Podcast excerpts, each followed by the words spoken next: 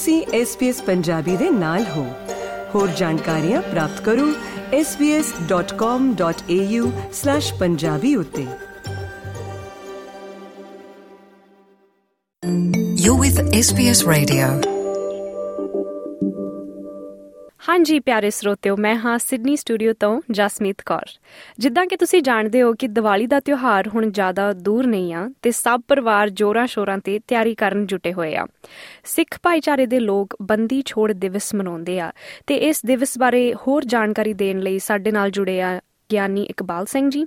ਤੁਹਾਨੂੰ ਪਹਿਲਾ ਸਵਾਲ ਮੈਂ ਇਹ ਪੁੱਛਣਾ ਚਾਹੂੰਗੀ ਕਿ ਬੰਦੀ ਛੋੜ ਦਿਵਸ ਕਿਉਂ ਮਨਾਇਆ ਜਾਂਦਾ ਆ ਤੇ ਇਹਦੇ ਇਤਿਹਾਸ ਬਾਰੇ ਤੁਸੀਂ ਥੋੜਾ ਜਿਹਾ ਸੰਖੇਪ ਦੇ ਵਿੱਚ ਸਾਨੂੰ ਦੱਸੋ ਜੀ। ਸਾਰੇ ਸਰੋਤਿਆਂ ਨੂੰ ਮੇਰੇ ਵੱਲੋਂ ਵਾਹਿਗੁਰੂ ਜੀ ਕਾ ਖਾਲਸਾ, ਵਾਹਿਗੁਰੂ ਜੀ ਕੀ ਫਤਿਹ। ਅਹ ਜਸਮੀਤ, ਜਦੋਂ ਆਪਾਂ ਜਿਹੜਾ ਬੰਦੀ ਛੋੜ ਦਿਵਸ ਹੈ ਦੇ ਆਪਾਂ ਪਿਛੋਕੜ ਵਿੱਚ ਜਾਂਦੇ ਆ ਤਾਂ ਸਾਨੂੰ ਜਿਹੜਾ ਸਿੱਖ ਇਤਿਹਾਸ ਨੂੰ ਵਾਚਣਾ ਪੈਣਾ। ਗੁਰੂ ਹਰਗੋਬਿੰਦ ਪਾਤਸ਼ਾਹ ਦੇ ਸਮੇਂ ਵਿੱਚ ਜਦੋਂ ਆਪਾਂ ਦੇਖਦੇ ਹਾਂ ਕਿ ਸਤਿਗੁਰੂ ਪਾਤਸ਼ਾਹ ਨੇ ਆਪਣੇ ਸਮੇਂ ਦੇ ਵਿੱਚ ਦਿੱਲੀ ਦੇ ਤਖਤ ਦੇ ਬਰਾਬਰ ਅਕਾਲ ਤਖਤ ਸਾਹਿਬ ਬਣਾਇਆ ਤੇ ਕਿਸੇ ਨੂੰ ਹਥਿਆਰ ਜਾਂ ਕਿਰਪਾਨ ਪਾਉਣ ਦੀ ਇਜਾਜ਼ਤ ਨਹੀਂ ਸੀ, ਪਰ ਸਤਿਗੁਰਾਂ ਨੇ ਮੀਰੀ ਤੇ ਪੀਰੀ ਦੇ ਦੋ ਕਿਰਪਾਨਾਂ ਪਹਿਨੀਆਂ। ਤੇ ਵੱਡੀ ਗੱਲ ਸੀ ਕਿ ਜਿਸ ਤਰ੍ਹਾਂ ਦਿੱਲੀ ਦਰਬਾਰ ਦੇ ਵਿੱਚ ਫੈਸਲੇ ਹੁੰਦੇ ਸੀ, ਉਸੇ ਤਰ੍ਹਾਂ ਅਕਾਲ ਤਖਤ ਸਾਹਿਬ ਦੇ ਉੱਪਰ ਵੀ ਫੈਸਲੇ ਹੋਣ ਲੱਗ ਪਏ ਸੀ।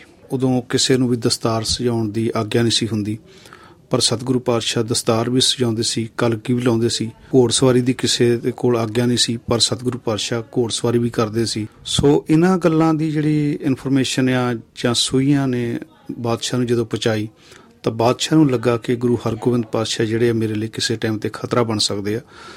ਤਾਂ ਉਹਨੇ ਬਾਦਸ਼ਾਹ ਜਹਾਂਗੀਰ ਨੇ ਸਤਿਗੁਰੂ ਨੂੰ ਗਵਾਲੀਅਰ ਦੇ ਕਿਲੇ ਦੇ ਵਿੱਚ ਬੰਦੀ ਬਣਾ ਲਿਆ। ਸਾਈਂ ਮੀਆਂ ਮੀਰ ਜੀ ਜਿਨ੍ਹਾਂ ਨੇ ਹਰਮੰਦਰ ਸਾਹਿਬ ਦਾ ਨੀਂਹ ਪੱਥਰ ਵੀ ਰੱਖਿਆ। ਉਹ ਮੁਸਲਮਾਨ ਫਕੀਰ ਸੀ, ਜਿਨ੍ਹਾਂ ਦਾ ਸਤਕਾਰ ਜਹਾਂਗੀਰ ਵੀ ਬਹੁਤ ਕਰਦਾ ਸੀ। ਜਦੋਂ ਸਾਈਂ ਮੀਆਂ ਮੀਰ ਜੀ ਜਹਾਂਗੀਰ ਨੂੰ ਕਿਤੇ ਮਿਲੇ, ਤਾਂ ਉਸਨੇ ਸਾਈਂ ਮੀਆਂ ਮੀਰ ਜੀ ਨੂੰ ਫਿਰ ਉਹੀ ਗੱਲ ਕੀਤੀ ਕਿ ਮੇਰੀ ਸਿਹਤ ਜਿਹੜੀ ਆ, ਉਹ ਠੀਕ ਨਹੀਂ ਰਹਿੰਦੀ। ਤੇ ਸਾਈਂ ਮੀਆਂ ਮੀਰ ਜੀ ਨੇ ਜਹਾਂਗੀਰ ਨੂੰ ਕਿਹਾ ਕਿ ਜੇ ਤੂੰ ਅੱਲਾ ਦੇ ਨੂਰ ਨੂੰ ਕੈਦ ਕਰੂੰਗਾ, ਤਾਂ ਸੁੱਖ ਤੂੰ ਕਿੱਥੋਂ ਲੱਭੂਗਾ ਨਾ? ਤੇ ਜਹਾਂਗੀਰ ਨੇ ਪੁੱਛਿਆ ਕਿ ਮੈਂ ਕਿਹਨੂੰ ਕੈਦ ਕੀਤਾ ਹੈ? ਸਾਈਂ ਮੀਆਂ ਮੀਰ ਜੀ ਨੇ ਕਿਹਾ ਕਿ ਤੂੰ ਹਰਗੋਬਿੰਦ ਪਾਤਸ਼ਾਹ ਨੂੰ ਕੈਦ ਕਰਕੇ ਰੱਖਿਆ ਗਵਾਲੀਅਰ ਦੇ ਕਿਲੇ ਦੇ ਵਿੱਚ, ਉਹਨਾਂ ਨੂੰ ਰਿਹਾ ਕਰ। ਸੋ ਜਦੋਂ ਜਹਾਂਗੀਰ ਨੇ ਉਹਨਾਂ ਦੀ ਰਿਹਾਈ ਦੇ ਹੁਕਮ ਦਿੱਤੇ, ਤਾਂ ਸਤਿਗੁਰਾਂ ਨੇ ਉਸ ਵੇਲੇ ਸ਼ਰਤ ਰੱਖੀ ਕਿ ਮੈਂ ਇਕੱਲੇ ਨੇ ਰਿਹਾ ਨਹੀਂ ਹੋਣਾ, ਕਿਉਂਕਿ ਉੱਥੇ 52 ਰਾਜੇ ਹੋਰ ਸੀ ਕੈਦ। ਉਹ ਜਿਹੜਾ ਗਵਾਲੀਅਰ ਦਾ ਕਿਲਾ ਸੀਗਾ, ਉਹਦੇ ਵਿੱਚ ਕੋਈ ਵੀ ਛੋਟੇ ਕ੍ਰਾਈਮ ਵਾਲੇ ਨਹੀਂ ਸੀ ਜਾਂਦੇ ਅਹ ਕੈਦੀ ਕਰਦਾ ਉਹ ਜਹਾਂਗੀਰ। ਉੱਥੇ ਜਿਹੜੇ ਰਾਜੇ ਹੁੰਦੇ ਸੀ, ਜਿਨ੍ਹਾਂ ਤੋਂ ਉਹਦੇ ਰਾਜ ਨੂੰ ਖਤਰਾ ਹੁੰਦਾ ਸੀ ਉਹਨਾਂ ਨੂੰ ਹੀ ਕੈਦ ਕੀਤਾ ਜਾਂਦਾ ਸੀ। ਸੋ ਜਿਹੜੇ 52 ਰਾਜੇ ਸੀ ਉਹਨਾਂ ਨੇ ਕਿਹਾ ਸਤਿਗੁਰੂ ਪਾਤਸ਼ਾਹ ਤੁਸੀਂ ਤਾਂ ਰਿਹਾ ਹੋ ਜਾਓਗੇ ਪਰ ਸਾਨੂੰ ਤਾਂ ਇੱਥੇ ਹੀ ਮੌਤ ਆਏਗੀ ਨਾ। ਸੋ ਸਤਿਗੁਰਾਂ ਨੇ ਉਸ ਵੇਲੇ ਜਿੱਦਾਂ ਡਿਕਟੇਟਰਸ਼ਿਪ ਸੀਗੀ ਪਰ ਸਤਿਗੁਰਾਂ ਨੇ ਉਦੋਂ ਵੀ ਡਿਕਟੇਟਰਸ਼ਿਪ ਦੇ ਵਿੱਚ ਡੈਮੋਕ੍ਰੇਸੀ ਦੀ ਗੱਲ ਕੀਤੀ ਕਿ ਜੀਓ ਅਤੇ ਜੀਣ ਦਿਓ ਜਿਹੜੇ ਮਨੁੱਖੀ ਅਧਿਕਾਰਾਂ ਦੇ ਵਿੱਚ ਅੱਜ ਵੀ ਗੱਲ ਹੁੰਦੀ ਆ। ਸੋ ਸਤਿਗੁਰੂ ਪਾਤਸ਼ਾਹ ਜਿਹੜੇ ਨੇ ਸਤ- ਜਿੱਦਾਂ ਭਾਈ ਗੁਰਦਾਸ ਜੀ ਦੀ ਵਾਰ ਆ ਸਤਿਗੁਰ ਬੰਦੀ ਛੋੜ ਹੈ, ਜੀਵਨ ਮੁਕਤ ਕਰੇ ਉਡੀਣਾ। ਸੋ ਜਦੋਂ ਆਪਾਂ ਸਤਿਗੁਰਾਂ ਦੀ ਬਾਣੀ ਪੜ੍ਹਦੇ ਤਾਂ ਨੌਵੇਂ ਪਾਤਸ਼ਾਹ ਦੇ ਸ਼ਲੋਕਾਂ ਦੇ ਵਿੱਚ ਵੀ ਇਹ ਡੈਮੋਕ੍ਰੇਸੀ ਦੀ ਗੱਲ ਆਉਂਦੀ ਆ। ਜੀਓ ਔਰ ਜੀਣ ਦਿਓ ਦੀ ਗੱਲ ਕਰਦੇ, ਪੈ ਕਾਹੂ ਕੋ ਦੇਤ ਨਹਿ ਨਹਿ ਭੈ ਮਾਨਤ ਆਨ। ਸੋ ਸਤਿਗੁਰਾਂ ਨੇ ਸ਼ਰਤ ਰੱਖੀ ਕਿ ਮੈਂ ਇਕੱਲੇ ਨੇ ਰਿਹਾ ਨਹੀਂ ਹੋਣਾ। ਜਿਹੜੇ 52 ਰਾਜੇ ਮੈਂ ਉਹਨਾਂ ਨੂੰ ਵੀ ਨਾਲ ਲੈ ਕੇ ਜਾਊਂਗਾ। ਸੋ ਜਹਾਂਗੀਰ ਨੇ ਕਿਹਾ ਕਿ ਤੁਹਾਡੇ ਕੁੜਤੇ ਦੀਆਂ ਕਲੀਆਂ ਫੜ ਕੇ ਜਿੰਨੇ ਵੀ ਰਾਜੇ ਨਾਲ ਆ ਸਕਦੇ ਉਹਨਾਂ ਨੂੰ ਤੁਸੀਂ ਲਿਜਾ ਸਕਦੇ ਹੋ। ਪਰ ਸਤਿਗੁਰਾਂ ਨੇ ਕੀ ਕੀਤਾ ਕਿ ਜਿਹੜਾ ਆਪਣਾ ਚੋਲਾ ਸੀ ਉਹ 52 ਕਲੀਆਂ ਦਾ ਬਣਾਇਆ ਅੱਛਾ ਜੀ। ਤੇ ਉਹ 52 ਰਾਜੇ ਹੀ ਰਿਹਾ ਕਰਾਏ। ਠੀਕ ਹੈ ਜੀ। ਤੇ ਇਸ ਤਿਉਹਾਰ ਨੂੰ ਫਿਰ ਬੰਦੀ ਛੋੜ ਦਿਵਸ ਕਿਉਂ ਕਿਹਾ ਜਾਂਦਾ ਆ? ਤੇ ਦੀਵੇ ਕਿਉਂ ਜਗਾਏ ਜਾਂਦੇ ਆ? ਆਪਾਂ ਦੇਖਦੇ ਹਾਂ ਕਿ ਅਕਸਰ ਦੀਵਿਆਂ ਨੂੰ ਇਸ ਤਿਉਹਾਰ ਨਾਲ ਕਾਫੀ ਜ਼ਿਆਦਾ ਜੋੜਿਆ ਜਾਂਦਾ ਆ। ਇਹਦੇ ਬਾਰੇ ਵੀ ਥੋੜਾ ਜਿਹਾ ਸਾਨੂੰ ਦੱਸੋ। ਅਹ ਜਸਮੀਤ, ਜਦੋਂ ਸਤਿਗੁਰੂ ਪਾਤਸ਼ਾਹ ਗਵਾਲੀਅਰ ਦੇ ਕਿਲੇ ਤੋਂ ਅੰਮ੍ਰਿਤਸਰ ਸਾਹਿਬ ਦਾ ਜਿੰਨਾ ਸਫ਼ਰ ਆ, ਇਹਦੇ ਵਿੱਚ ਸੰਗਤਾਂ ਨੂੰ ਦਰਸ਼ਨ ਦਿੰਦੇ, ਉਪਦੇਸ਼ ਕਰਦੇ ਤੇ ਗੁਰੂ ਨਾਨਕ ਪਾਤਸ਼ਾਹ ਦੇ ਦਰ ਦਾ ਸਿਧਾਂਤ ਦਿੰਦੇ ਹੋਏ, ਜਦੋਂ ਅੰਮ੍ਰਿਤਸਰ ਸਾਹਿਬ ਸਤਿਗੁਰੂ ਪਾਤਸ਼ਾਹ ਪਹੁੰਚੇ, ਤਾਂ ਸਿੱਖਾਂ ਦੇ ਵਿੱਚ ਬਹੁਤ ਵੱਡੀ ਖੁਸ਼ੀ ਦੀ ਲਹਿਰ ਸੀ। ਤੇ ਉਹਨਾਂ ਨੇ ਉਸ ਖੁਸ਼ੀ ਦਾ ਇਜ਼ਹਾਰ ਕਰਨ ਦੇ ਲਈ ਜਿੱਦਾਂ ਹਿੰਦੂ ਵੀਰ ਦੀਵਾਲੀ ਵਾਲੇ ਦਿਨ ਦੀਵੇ ਜਗਾਉਂਦੇ ਆ, ਆਪਣਾ ਖੁਸ਼ੀ ਦਾ ਇਜ਼ਹਾਰ ਕਰਦੇ ਆ। ਜਦੋਂ ਰਾਮਚੰਦਰ ਜੀ ਅਯੁੱਧਿਆ ਵਾਪਸ ਆਏ ਸੀ, ਉਹ ਇਤਿਹਾਸ ਹਿੰਦੂ ਵੀਰਾਂ ਦਾ ਹੈ। ਤੇ ਉਸੇ ਹੀ ਤਰ੍ਹਾਂ ਆਪਣੇ ਖੁਸ਼ੀ ਦਾ ਇਜ਼ਹਾਰ ਕਰਨ ਦੇ ਲਈ ਜਿਹੜੀਆਂ ਸਿੱਖ ਸੰਗਤਾਂ ਸੀਗੀਆਂ, ਉਹਨਾਂ ਨੇ ਦੀਵੇ ਜਗਾ ਕੇ ਸਤਿਗੁਰਾਂ ਦਾ ਸਵਾਗਤ ਕੀਤਾ ਤੇ। ਉਹਨੂੰ ਬੰਦੀ ਛੋੜ ਦਾ ਨਾਮ ਦਿੱਤਾ। ਠੀਕ ਹੈ ਜੀ। ਪਰ ਕੋਈ ਅਜਿਹਾ ਸੰਦੇਸ਼ ਵੀ ਆ ਜਾਂ ਸੇਧ ਵੀ ਆ ਜਿਹੜੀ ਆਪਾਂ ਇਸ ਤਿਉਹਾਰ ਤੋਂ ਲੈ ਸਕਦੇ ਹਾਂ? ਹਾਂਜੀ ਜਸਮੀਤ ਜਿੱਦਾਂ ਸਤਿਗੁਰਾਂ ਦੀ ਬਾਣੀ ਆ ਖੱਤਰੀ ਬ੍ਰਾਹਮਣ ਸੂਦ ਬੈਸ ਉਪਦੇਸ਼ ਚੌਂ ਵਰਨਾ ਕੋ ਸਾਂਝਾ। ਇਹ ਸਰਬ ਸੰਜੀਵਾਲਤਾ ਦੀ ਗੱਲ ਕਰਦੀ ਹੈ ਤੇ ਉਪਦੇਸ਼ ਇਸ ਇਤਿਹਾਸ ਦੇ ਵਿੱਚੋਂ ਆਪਾਂ ਨੂੰ ਇਹ ਮਿਲਦਾ ਕਿ ਜਿੱਦਾਂ ਗੁਰੂ ਦਾ ਪੱਲਾ ਫੜ ਕੇ 52 ਰਾਜੇ ਰਿਹਾ ਹੋਏ ਸੀ ਜਿਹੜਾ ਕਾਮ ਕ੍ਰੋਧ ਲੋਭ ਹੰਕਾਰ ਦਾ ਜਾਂ ਸੰਸਾਰੀ ਬੰਧਨ ਆ, ਅਸੀਂ ਗੁਰੂ ਦੇ ਸ਼ਬਦ ਦਾ ਪੱਲਾ ਫੜ ਕੇ ਇਹ ਤੋਂ ਮੁਕਤ ਹੋ ਸਕਦੇ ਹਾਂ। ਜਿਸ ਤਰ੍ਹਾਂ ਸਤਿਗੁਰੂ ਪਾਤਸ਼ਾਹ ਨੇ ਉਸ ਸਮੇਂ ਅਨਸਾਨੀ ਦੀ ਗੱਲ ਕੀਤੀ, ਲੋਕਾਂ ਦੇ ਭਲੇ ਦੀ ਗੱਲ ਕੀਤੀ, ਸੋ ਸਾਡੇ ਜਿਹੜੇ ਇਹ ਤਿਉਹਾਰ ਆ, ਇਹ ਮਨਾਏ ਤਾਂ ਹੀ ਸਫਲੇ ਆ, ਜੇਕਰ ਅਸੀਂ ਗੁਰੂ ਦੇ ਸਿਧਾਂਤ ਦੇ ਉੱਪਰ ਚੱਲੀਏ, ਗੁਰੂ ਦੇ ਸਿਧਾਂਤ ਦੇ ਨਾਲ ਜੁੜੀਏ, ਅਹ ਜਿਸ ਤਰ੍ਹਾਂ ਸਤਿਗੁਰਾਂ ਨੇ ਮਨੁੱਖੀ ਅਧਿਕਾਰਾਂ ਦੀ ਗੱਲ ਕੀਤੀ ਜਾਂ ਜੀਓ ਔਰ ਜੀਣ ਦਿਓ ਲੋਕਾਂ ਦੇ ਭਲੇ ਦੀ ਗੱਲ ਕੀਤੀ। ਠੀਕ ਹੈ ਜੀ ਬਹੁਤ ਬਹੁਤ ਸ਼ੁਕਰੀਆ ਸਾਨੂੰ ਇੰਨੀਆਂ ਸੋਹਣੀਆਂ ਗੱਲਾਂ ਸੁਣਾਉਣ ਲਈ ਅਤੇ ਇਤਿਹਾਸ ਤੋਂ ਵੀ ਜਾਣੂ ਕਰਾਇਆ ਤੁਸੀਂ। ਤੇ ਬਹੁਤ ਬਹੁਤ ਧੰਨਵਾਦ ਜੀ ਸਾਨੂੰ ਸਮਾਂ ਦੇਣ ਲਈ। ਜਸਮੀਤ ਸਾਡਾ ਤੁਹਾਡਾ ਸਾਰਿਆਂ ਦਾ ਧੰਨਵਾਦ। ਵਾਹਿਗੁਰੂ ਜੀ ਕਾ ਖਾਲਸਾ ਵਾਹਿਗੁਰੂ ਜੀ ਕੀ ਫਤਿਹ। ਪਿਆਰੇ ਦੋਸਤੋ ਟੈਲੀਫੋਨ ਲਾਈਨ ਤੇ ਇਸ ਵੇਲੇ ਵਿਟਲਸੀ ਇੰਟਰਫੇਥ ਨੈਟਵਰਕ ਤੋਂ ਗੁਰਿੰਦਰ ਕੌਰ ਹੁਣਾਂ ਨੇ ਸਾਡੇ ਨਾਲ ਸਾਂਝ ਬਣਾਈ ਹੈ। ਆਉਂਦੇ ਦਿਨੀ ਦੀਵਾਲੀ ਹੈ ਤੇ ਸਿੱਖ ਭਾਈਚਾਰਾ ਇਹਨੂੰ ਬੰਦੀ ਛੋੜ ਦਿਵਸ ਵਜੋਂ ਵੀ ਮਨਾਉਂਦਾ ਹੈ। ਕਿਉਂ ਮਨਾਉਂਦਾ ਹੈ? ਇਹ ਅਸੀਂ ਤੁਹਾਨੂੰ ਸਰਦਾਰ ਇਕਬਾਲ ਸਿੰਘ ਹੁਣਾਂ ਦੀ ਜ਼ੁਬਾਨੀ ਦੱਸ ਚੁੱਕੇ ਹਾਂ।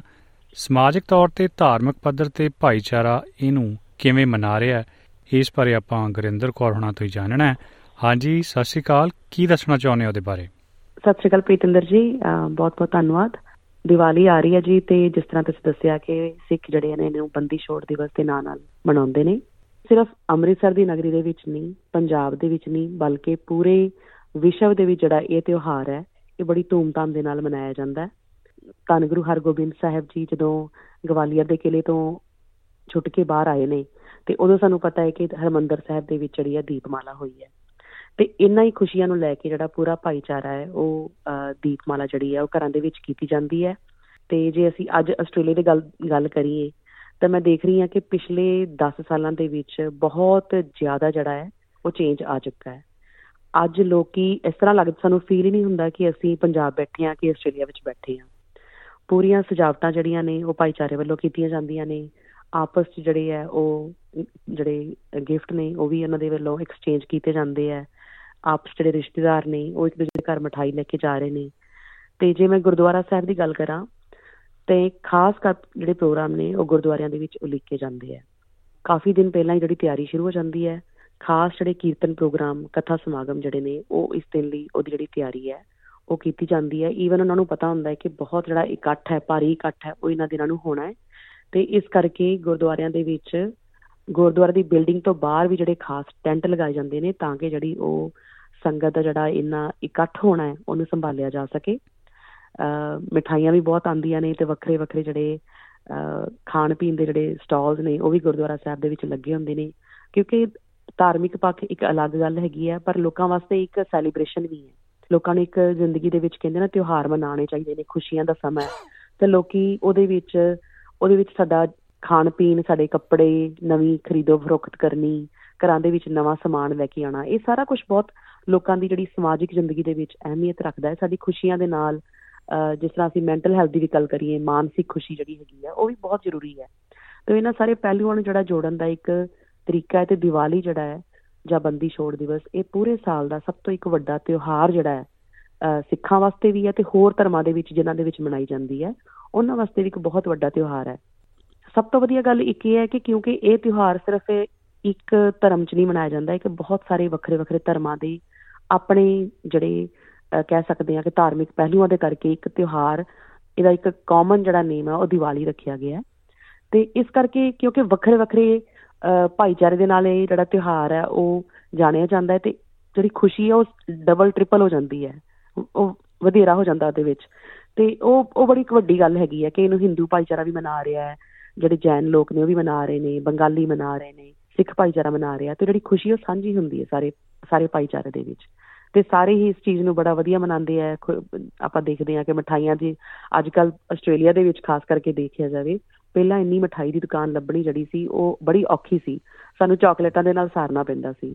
ਪਰ ਅੱਜ ਸਾਡੇ ਕੋਲ ਜਿਹੜੀਆਂ ਪੰਜਾਬ ਦੀਆਂ ਜਿਹੜੀਆਂ ਮਠਾਈਆਂ ਨੇ, ਉਹ ਇੱਥੇ ਆਸਟ੍ਰੇਲੀਆ ਦੇ ਵਿੱਚ ਬਣ ਰਹੀਆਂ ਨੇ ਤੇ ਲੋਕੀ ਉੱਥੋਂ ਦੇ ਡੱਬੇ ਲੈ ਕੇ ਪੂਰੇ ਉਹ ਵਾਲੀ ਜਿਹੜੀ ਪੰਜਾਬ ਦੀ ਜਿਹੜੀ ਫੀਲਿੰਗ ਹੈ, ਉਸੇ ਤਰੀਕੇ ਹੀ ਉਹਨੂੰ ਮਨਾ ਰਹੇ ਨੇ। ਤੇ ਆਲਰੇਡੀ ਜਿਹੜੇ ਲੋਕਾਂ ਨੇ ਆਪਣੇ ਘਰ ਦੇ ਬਾਹਰ ਦੀਪਮਾਲਾ ਲਾਈਟਾਂ ਲਾਣੀਆਂ ਡੈਕੋਰੇਸ਼ਨ ਸ਼ੁਰੂ ਕਰ ਦਿੱਤੀ ਹੈ ਤੇ ਉਹ ਵੀ ਅਸੀਂ ਜਿਹੜੀ ਸਜਾਵਟ ਆ ਦੇਖਦੇ ਆ ਦੁਕਾਨਾਂ ਦੇ ਵਿੱਚ ਜਾਓ ਤੇ ਬਹੁਤ ਸਾਰੀਆਂ ਜਿਹੜੀਆਂ ਸਜਾਵਟ ਦੀਆਂ ਚੀਜ਼ਾਂ ਨੇ ਘਰ ਦੀਆਂ ਮੈਨੂੰ ਲੱਗਦਾ ਕਿ ਮੈਂ ਪੰਜਾਬ ਦੇ ਵਿੱਚ ਵੀ ਇੰਨੀ ਸਜਾਵਟ ਦਾ ਸਮਾਨ ਹੁਣ ਨਹੀਂ ਦੇਖਿਆ ਹੋਣਾ ਜਿੰਨਾ ਅਸੀਂ ਆਸਟ੍ਰੇਲੀਆ ਦੇ ਵਿੱਚ ਅੱਜ ਭਾਈਚਾਰਕ ਦੇਖ ਰਹੇ ਹਾਂ। ਤੇ ਇੱਕ ਬੜੀ ਵਧੀਆ ਗੱਲ ਵੀ ਹੈ ਕਿਉਂਕਿ ਘਰਾਂ ਦੇ ਵਿੱਚ ਤੇ ਬਿਜ਼ਨਸ ਜਿਹੜੀ ਤਰੱਕੀ ਹੋ ਰਹੀ ਹੈ ਲੋਕਾਂ ਨੂੰ ਇੱਕ ਇੱਕ ਸੋਰਸਸ ਮਿਲ ਰਹੇ ਨੇ ਕਿ ਜਿੱਥੋਂ ਉਹ ਜਾ ਕੇ ਸ਼ਾਪਿੰਗ ਤੇ ਇਹ ਤਿਉਹਾਰ ਨੂੰ ਹੋਰ ਜ਼ਿਆਦਾ ਖੁਸ਼ੀ ਦੇ ਨਾਲ ਜਿਹੜਾ ਮਨਾ ਸਕਦੇ ਆ।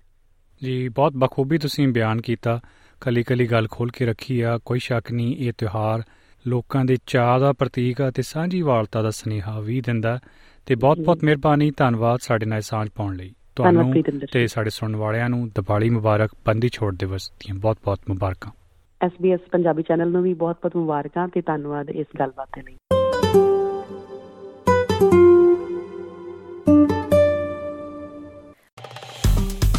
ਫੇਸਬੁੱਕ ਉਤੇ SBS ਪੰਜਾਬੀ ਨੂੰ ਲਾਈਕ ਕਰੋ ਸਾਂਝਾ ਕਰੋ ਅਤੇ ਆਪਣੇ ਵਿਚਾਰ ਵੀ ਪ੍ਰਗਟਾਓ।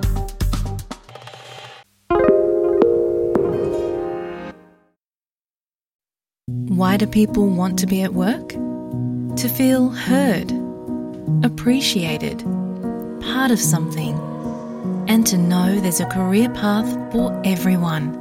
Inclusive workplaces are linked to increased innovation, productivity, and employee satisfaction. Make your organisation a place where people want to be. For inclusion and diversity training, visit inclusion program.com.au.